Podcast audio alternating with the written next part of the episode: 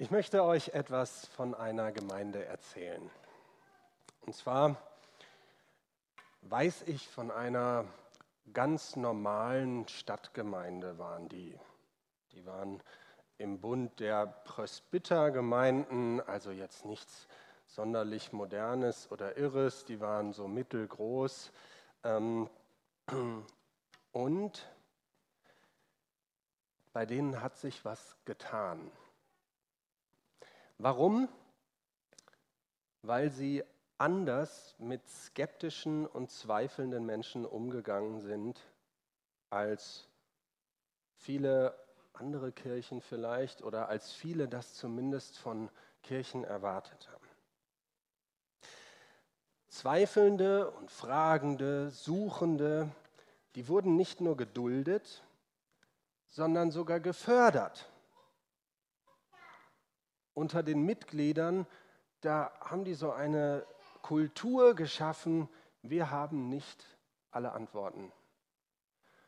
Wir haben vielleicht hier und da was gefunden und das geben wir weiter und davon schwärmen wir vielleicht sogar hier und da, aber wir sind trotzdem noch auf dem Weg.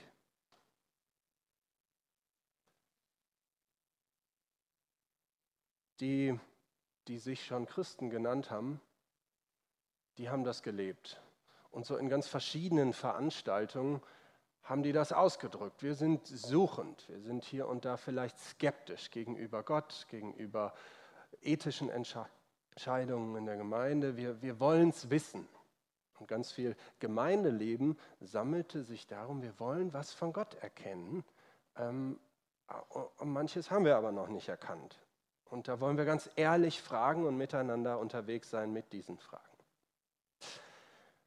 Darüber hinaus haben die dann mal so einen Leitspruch für Gottesdienste und auch ganz viele andere ähm, äh, Angebote und Veranstaltungen gemacht. Äh, und der hieß, Skeptiker sind willkommen.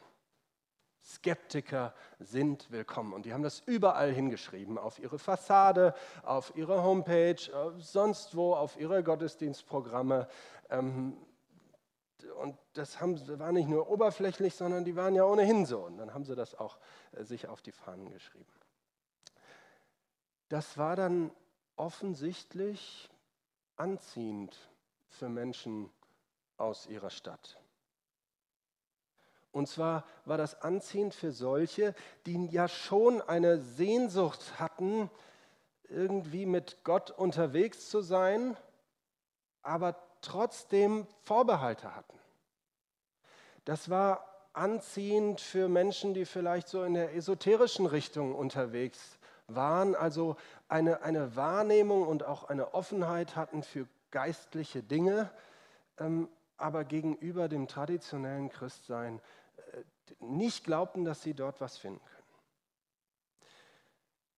Das war anziehend für so Kopfmenschen, vielleicht Akademiker, die dem Glauben gegenüber skeptisch äh, dastanden, weil sie sagten, ich, ich kann das rational nicht erfassen und für mich persönlich spricht da mehr dagegen als dafür, aber ich möchte mich gern damit auseinandersetzen.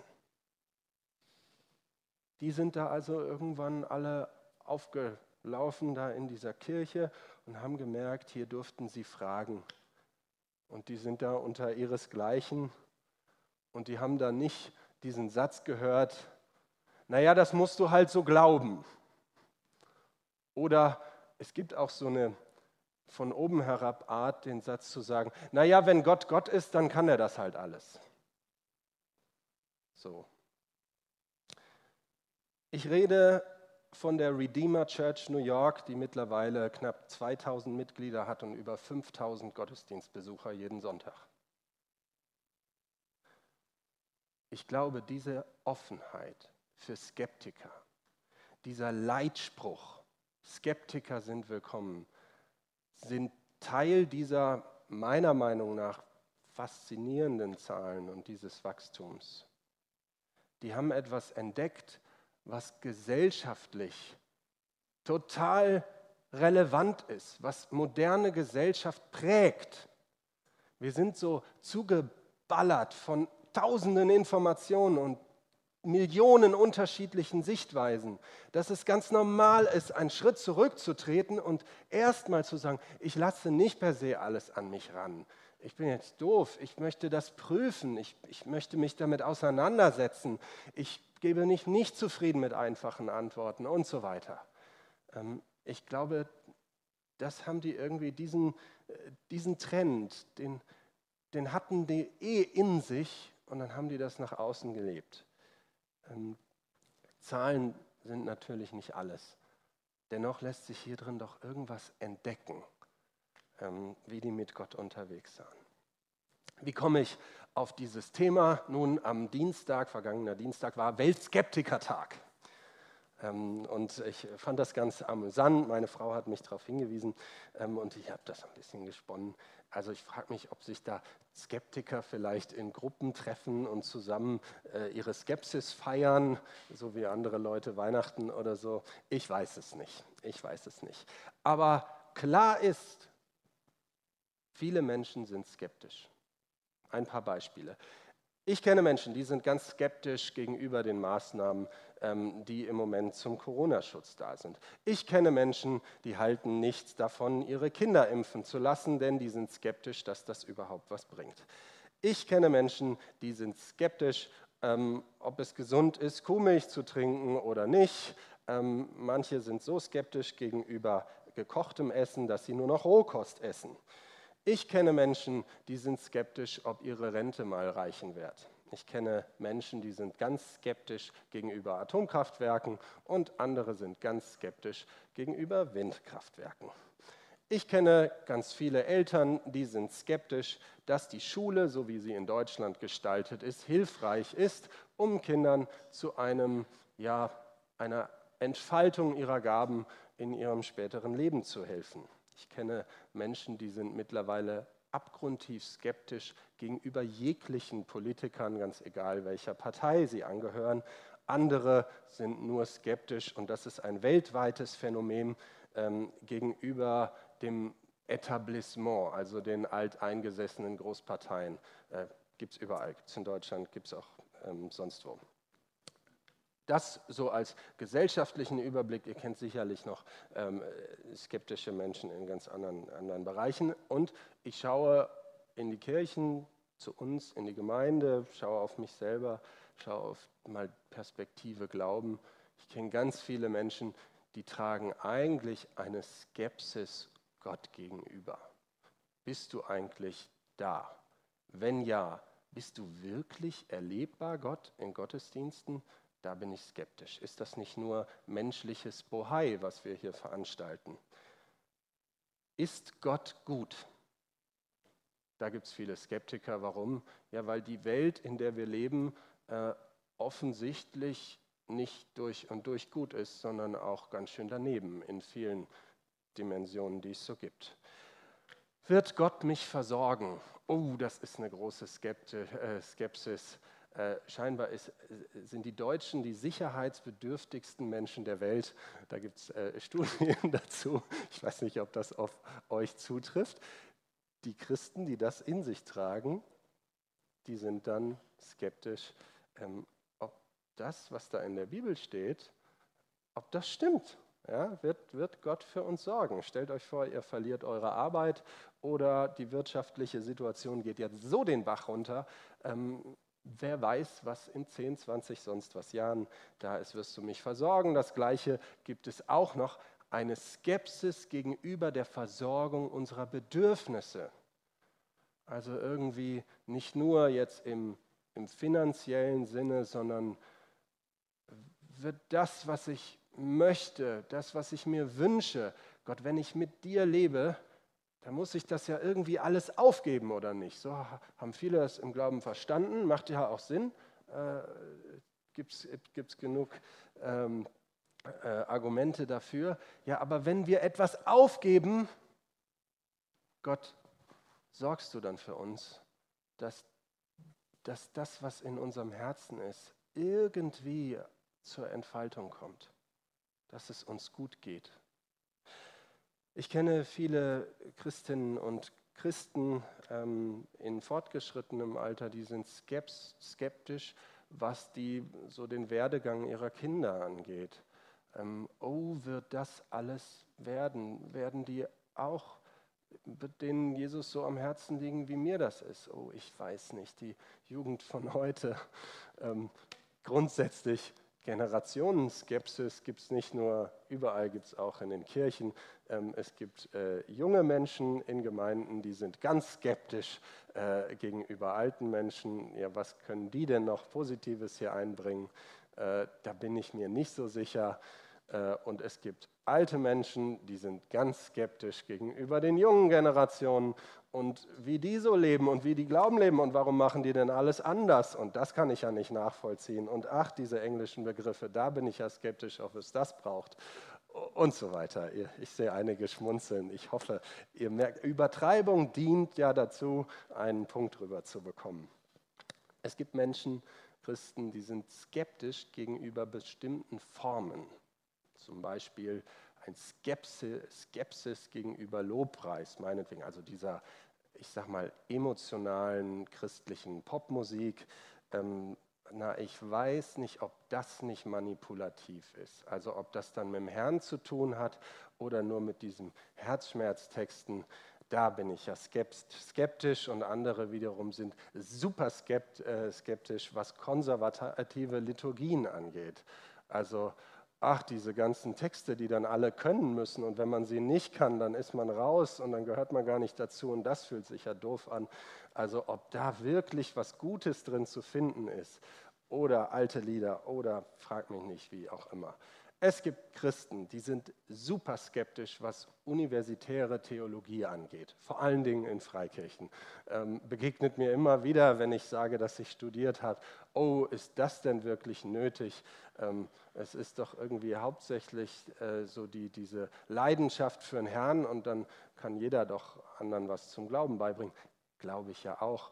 Ähm, also da gibt es eine Skepsis. Andererseits gibt es wiederum welche, das sind dann eher so die, die rationalen Christen, die sagen, um Himmels Willen, stellt bloß nicht jeden auf die, auf die Kanzel in den Freikirchen. Oh, ein bisschen Ausbildung, Leute. Also ich bin skeptisch bei allen, die, die da irgendwie äh, so nur einen Schwenk aus ihrem Leben erzählen oder wie auch immer. Es gibt Menschen, die sind Christen, die sind skeptisch gegenüber allen Landeskirchen, äh, skeptisch, ob was Gutes in den evangelischen, lutherischen Kirchen zu finden ist. Andere Christen sind skeptisch gegenüber der katholischen Kirche und dem Papst. Und ganz viele sind auch skeptisch gegenüber allen Freikirchen, weil das ist ja so ein Wildwuchs, was da alles passiert. Das hat ja gar keine Ordnung. So. Ich kann sicher noch irgendwie weitermachen. Mir wird bestimmt irgendwas einfallen. Ich glaube, ihr habt es aber verstanden. Es gibt ganz viel Skepsis. Und es ist, es ist vielleicht ein bisschen lustig, das alles aufzureihen, aber die Frage ist doch da, gibt es von diesen Punkten oder darüber hinaus etwas, mit dem ihr euch, die ihr heute Morgen da seid, die ihr das vielleicht im Podcast hört, gibt es davon Punkte, mit denen ihr euch identifiziert? Deshalb frage ich mal ganz äh, provokativ, hättet ihr den Weltskeptiker-Tag letzten Dienstag mitfeiern müssen. Denkt mal drüber nach.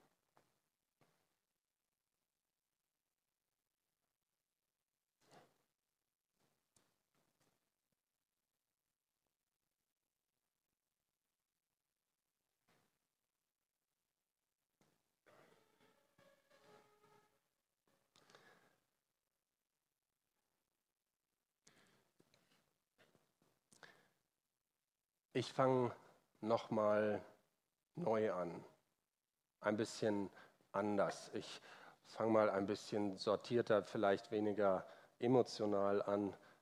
Skepsis, der Begriff. Was bezeichnet er eigentlich?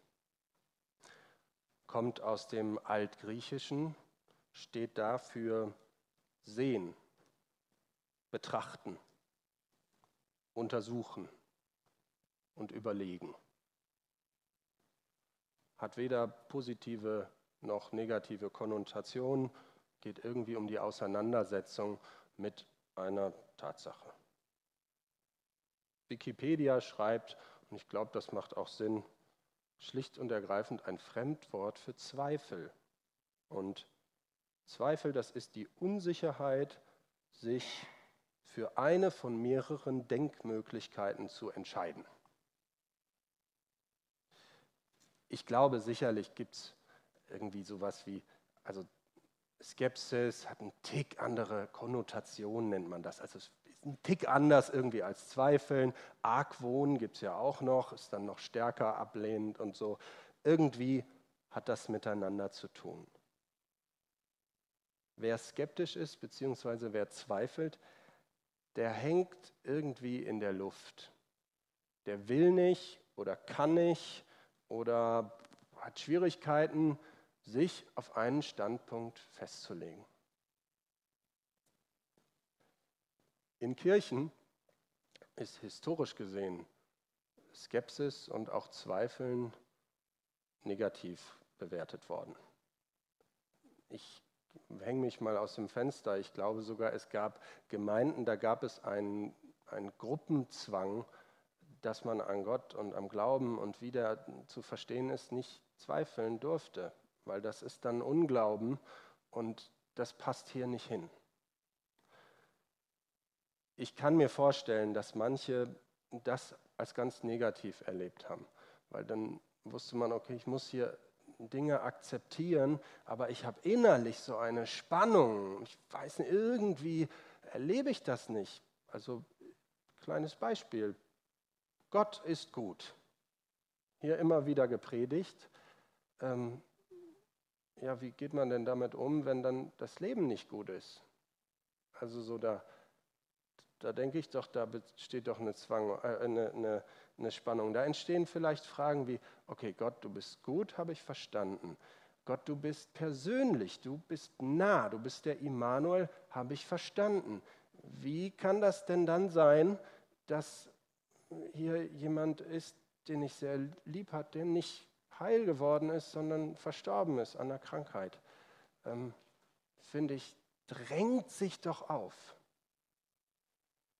Ähm, einfache Antwort, naja, dann, dann musst, brauchst du ein bisschen mehr Gottvertrauen. Der weiß schon irgendwie, äh, wie das wird alles gut sein. So, so ein bisschen wohlwollend, na klar, aber trotzdem irgendwie niederdrückend, Fragen nicht zulassen oder so. Ähm, ich weiß nicht, wer das alles so erlebt hat. Ähm, ich glaube auch ja in der Vergangenheit war nicht alles schlecht. Ich glaube, es gab so eine Tendenz, vor allen Dingen in Freikirchen, dass Glaube sehr stark vorgegeben war. Also so ist es, so ist das zu glauben. Ähm, genau. Auf der anderen Seite habe ich dieses ganz positive Beispiel erzählt von der äh, Redeemer Church da in New York, äh, die mit so einem positiven Zugang zu Skepsis ganz viel, ja, irgendwie Reich Gottes erlebt haben. Da ist ganz viel gut geworden und es war Segen Gottes. Positiv negativ? Können wir Skepsis klar bewerten? Ich glaube, es gibt beides. Und ich werde euch jetzt mal im Folgenden ein bisschen erzählen, inwiefern ich glaube, dass es, dass es beides gibt. Skepsis kann positiv sein und Skepsis kann sehr negativ sein. Negative Skepsis nenne ich mal verhärtete Skepsis. Verhärtet. Im Herz kommt hin und wieder in der Bibel vor. Das sind die, die Gott nicht annehmen können oder wollen und so weiter. Bei einer verhärteten Skepsis, da ist keine Offenheit für eine Veränderung da. Da geht jemand grundsätzlich davon aus, meinetwegen nehmen wir mal das Beispiel, gibt es Gott? Der geht grundsätzlich davon aus, dass das nicht zu beantworten ist innerlich, sich dessen vielleicht gar nicht bewusst und ist dann im Gespräch immer so, ja, also ich weiß ja nicht und finde ich nicht überzeugend und so weiter. Ähm, ganz ehrlich, ich glaube Menschen, die eine Grundsatzhaltung eigentlich der Ablehnung haben, die wird nichts überzeugen. Die werden immer Argumente finden äh, dafür, dass es Gott nicht gibt. Und man kann da ja eine ganze Menge Argumente finden und Fragen stellen, wie, wenn es Gott gibt, kann er dann einen Stein machen, der so schwer ist, den er nicht selber heben kann. Da gibt es tausend Beispiele, wie man Gott in Frage stellen kann und so weiter. Das mal von so einer Grundsatzglaubensperspektive an Gott glauben oder nicht. Ich glaube, das gibt es aber auch unter Christen.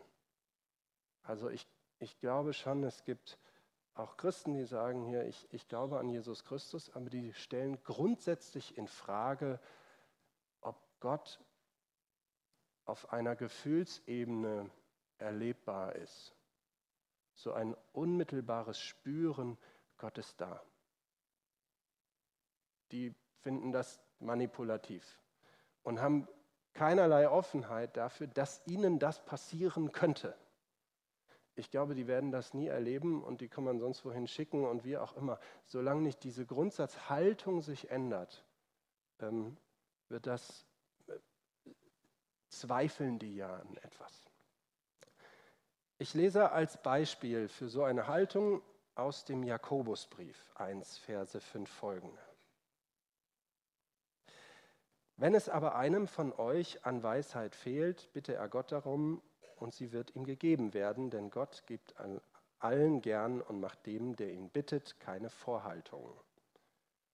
Doch soll der Betreffende seine Bitte in einer Haltung des Vertrauens vorbringen und nicht in der Haltung des Zweiflers. Denn wer zweifelt, gleicht einer Meereswoge, die vom Wind aufgepeitscht einmal hierhin und dann wieder dorthin getrieben wird. Ein solcher Mensch soll nicht meinen, er werde vom Herrn etwas bekommen, denn er ist in seinem Innersten gespalten und seine Unbeständigkeit äh, bekommt bei allem, was er unternimmt, zum Vorschein. Hier wird es deutlich, ist von, von Zweifel die Rede, aber von einer Grundsatzhaltung. So nach dem Motto, ich habe ein Recht darauf, das anzuzweifeln. Und hier geht es ja darüber hinaus sogar noch um Gebet, um Erkenntnis. Herr, ich will von dir was erkennen, aber wenn einer grundsätzlich auf seinem Standpunkt steht und irgendwie innerlich gar nicht will, dann wird er nichts bekommen von Gott, steht da. Ganz anders positive Skepsis. Und das, die nenne ich mal eine suchende Skepsis. Da wird vielleicht darin schon deutlich, äh, dass das einen Unterschied macht, ob jemand verhärtet skeptisch ist oder suchend skeptisch. Jemand, der suchend skeptisch ist, der ist von etwas nicht überzeugt, aber er ist damit ehrlich, gesteht sich das zu und anderen auch und sagt aber, ich bin offen, dass sich daran etwas ändert. Menschen, die nach Gott suchen, also man kann ja viele so Glaubenskurse machen und so weiter, die, die da nur hingehen, um zu stänkern, warum es Gott nicht geben kann oder so, die können gleich wieder nach Hause gehen. Das hilft gar nichts. Dem muss man nichts erzählen und, und da, da hilft, ist ja egal. Aber die, die wirklich, die suchend sind, die sagen, also mich überzeugt das nicht, dass es so einen Mann im Himmel gibt und, äh, und der macht alles gut. Äh, die aber sagen, okay, aber wenn, wenn ich was erfahre, zum Beispiel Menschen mir von ihren Erfahrungen erzählen und die scheinen mir vertrauenswürdig, ähm, dann mag das stimmen oder dann, dann kann ich das annehmen. Oder wenn ich ähm, für den Kopf Argumente finde, die mich da überzeugen, dann darf sich das in mir ändern. Matthäus 7, Vers 7 folgende bittet und ihr werdet bekommen, sucht und ihr werdet finden, klopft an und es wird euch geöffnet. Denn wer bittet, der bekommt, wer sucht, der findet und wer anklopft, dem wird geöffnet. Und da geht es danach in dem Bibeltext darum, wie Gott ist und was er mit uns vorhat.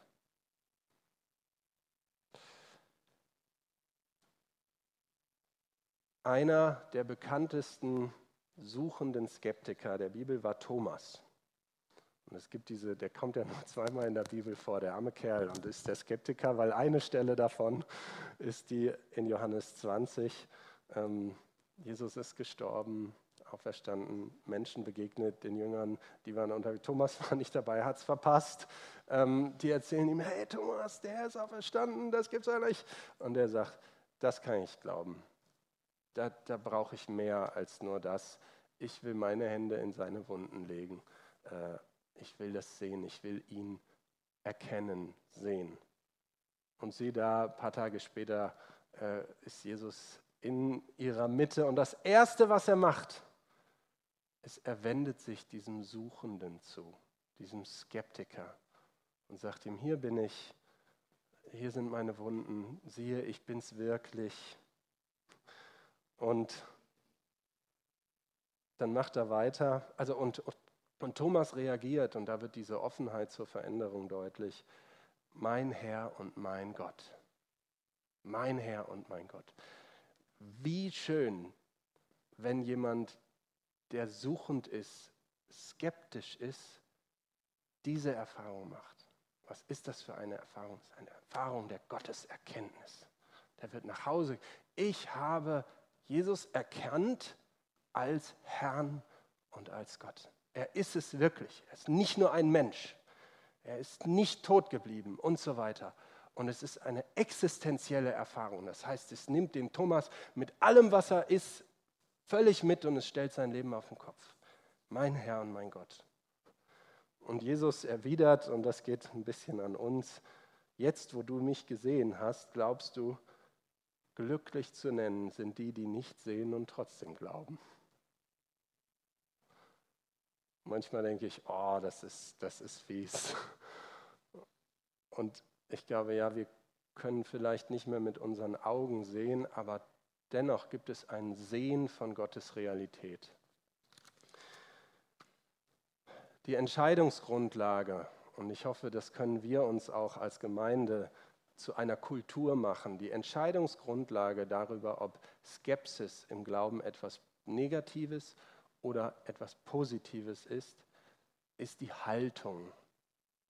Und da geht es darum, was willst du eigentlich? Was willst du eigentlich? Jemand, der verhärtet skeptisch ist, der will gar nichts. Der will vielleicht sich immer wieder davon überzeugen, dass seine Sicht der Dinge korrekt ist. Und das schleicht sich, finde ich, leichter ein, als man denkt. Also ich, ich nehme mir mal so dieser Skeptiker gegenüber Formen, Gottesdienstformen, wie das zu sein hat oder so. Wenn der sagt, liturgische Gebete, da kann nichts Gutes drin sein, das wird sich immer wieder bestätigen, weil der jedes Mal da sitzt und keine Haltung der Offenheit hat. Ein suchender Skeptiker wäre jemand, der sagt, boah, kann ich nicht viel mit anfangen, aber ich lasse mich mal drauf ein. Und vielleicht, wenn dann jemand so ein, ein Psalm betet oder so, sitzt er nur da und sagt, Gott, ich bin jetzt hier und ich höre das und ich, ich suche dich, sieh mein Suchen, ich klopfe. Wenn du darin erlebbar bist, dann möchte ich das wissen. Das kann man machen mit allen Gottesdienstformen, mit Worship, kann man verhärtet zu stehen oder offen, ähm, mit äh, Gebet in der großen Runde, wenn jemand sagt, ich bete grundsätzlich nicht unter anderen Menschen, meine ich, bin ich skeptisch, kann ich nicht, wie auch immer, ähm, dann ist das eine, eine, eine Verhärtung. Ja, man geht davon aus, dass Gott darin nicht erlebbar ist oder so ähnlich. Ähm, man kann offen suchend sein und sagen, okay Gott, ich möchte das ausprobieren, ich mache das. Und dennoch zu der Erkenntnis gelangen, oh, es ist, es ist gar nicht meins, das fällt mir super schwer. Ähm, Im Hauskreis ist das schön, aber nicht in so einer großen Runde, wie auch immer. Was willst du? Gibt es einen ganz prominenten Bibeltext ähm, dazu und der geht auch darum, Gott zu erkennen, von einem, der nicht sieht, zu einem zu werden, der sieht, und zwar Gottes Realität sieht. Lukas 18, Vers 35 folgende. Als Jesus in, der Nähe von, äh, in die Nähe von Jericho kam, saß dort ein Blinder am Straßenrand und bettelte. Er hörte die Menge vorbeiziehen und fragte, was da los sei. Er erfuhr, dass Jesus aus Nazareth vorbeikomme. Da rief er laut, Jesus, Sohn Davids, hab Erbarmen mit mir. Die Leute, die vorausgingen, fuhren ihn an, er solle still sein, aber er schrie nur noch lauter, Sohn Davids, hab Erbarmen mit mir. Jesus blieb stehen. Und er ließ ihn holen. Als er herangekommen war, fragte ihn, fragte ihn Jesus, was soll ich für dich tun? Er antwortete, Herr, ich möchte wieder sehen können. Jesus sagte, du sollst sehen können, dein Vertrauen hat dich gerettet.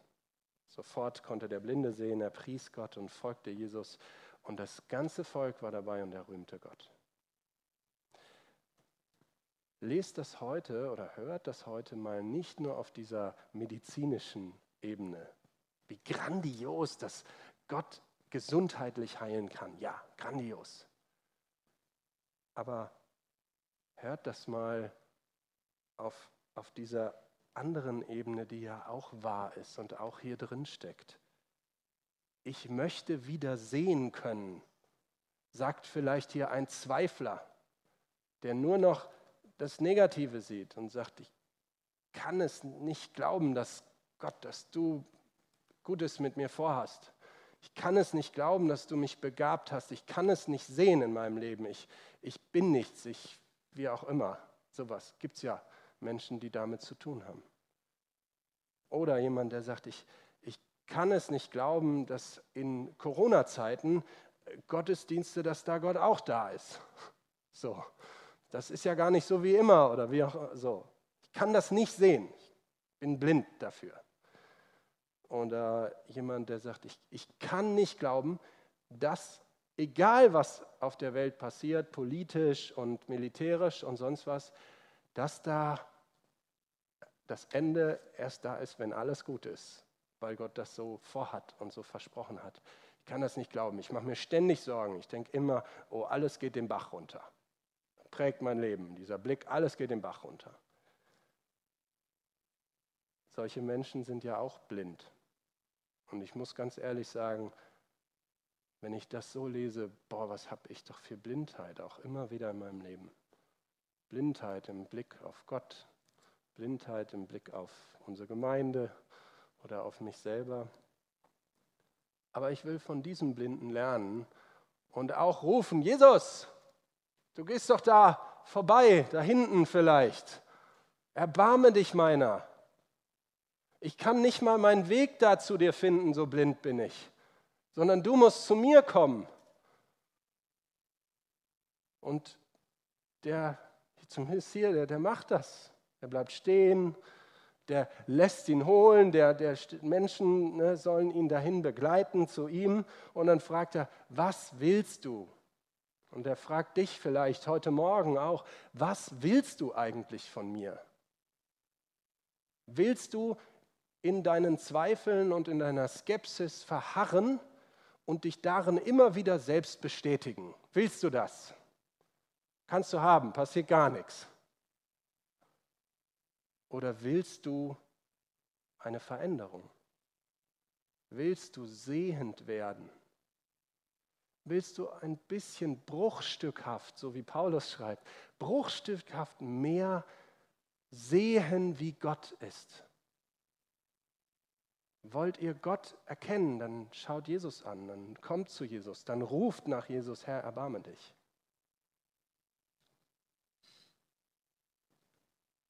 Was wir wollen, unsere Haltung, ist ein Kriterium dafür, ob Skepsis im Glauben eine destruktive Macht hat oder eine konstruktive Macht.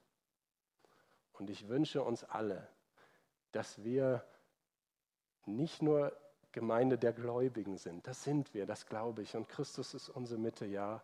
Sondern ich wünsche uns, dass wir auch immer wieder Gemeinde der Suchenden sind. Ich fand es so toll, geistreich, letzten Donnerstag waren so viele Fragen da, dass wir einfach nicht fertig wurden und völlig klar war, hey, wir müssen das weitermachen. Wir, wir brauchen noch einen Termin und noch einen. Und, und wenn ihr sagt, ihr seid keine Senioren, aber ihr habt auch Fragen oder ihr wollt andere Fragen hören und wollt mitsuchend sein, ja, dann kommt rum. Dann laden wir euch ein, wenn ihr denn könnt, um 15.30 Uhr am nächsten Donnerstag. Gut. Lasst uns als Gemeinde eine Gemeinde sein, wo Skeptiker willkommen sind. Das gilt für uns alle, die wir glauben. Das gilt für alle, vielleicht auch hier oder über uns hinaus, die nicht glauben. Lass uns das als, als Kultur leben. Man darf skeptisch sein und ich wünsche euch allen, dass ihr in diesem Sinne suchend skeptisch seid, dass ihr was wollt von Jesus.